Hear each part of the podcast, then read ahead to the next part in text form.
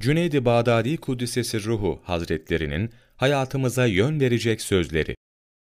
Birisi Cüneyd-i Bağdadi Kuddisesi Ruhuna, gözümü yabancı kadınlara bakmaktan nasıl koruyabilirim diye sordu. Cüneyd-i Bağdadi Kuddisesi Ruhu, yabancı kadını gördüğün zaman Allahu Teala'nın seni, senin o kadını görmenden daha iyi gördüğünü hatırla buyurdu. Cüneyd-i Bağdadi Kuddisesi Ruhu buyurdu ki, insanları Allahu Teala'nın sevgisine kavuşturacak yol, yalnız Peygamber sallallahu aleyhi ve sellemin yoludur. Bundan başka olan dinler, inançlar, rüyalar çıkmaz sokaktır. İnsanı saadete kavuşturmazlar. Kur'an-ı Kerim'in ahkamını öğrenmeyen ve hadis-i şeriflere uymayan kimse cahil ve gafildir. Buna uymamalıdır.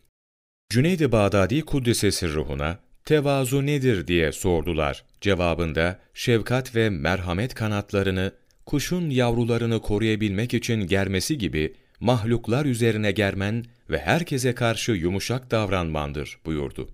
Yine Cüneyd-i Bağdadi Kuddisesi ruhu buyurdu ki, ibadet etmek bakımından dünyanın bir saati, kıyametin bin senesinden daha iyidir. Zira bu bir saatte salih faydalı amel işlenebilir. Halbuki kıyametin o bin senesinde bir şey yapılamaz.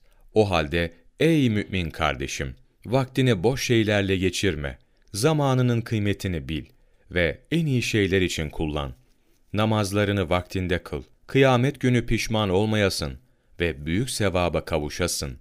İnsanı Allahu Teala'ya kavuşturan yol, Peygamber sallallahu aleyhi ve sellem Efendimizin izinde bulunanların gittiği yoldur.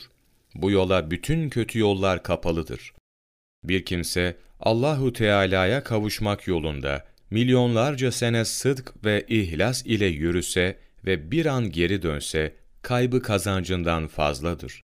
İnsanın Allahu Teala'ya kavuşturan yolda yürümesi, Peygamber sallallahu aleyhi ve sellem Efendimiz'e ve Efendimiz sallallahu aleyhi ve sellemin hakiki varisi olan büyük alimlere tam tabi ve teslim olmakla mümkündür.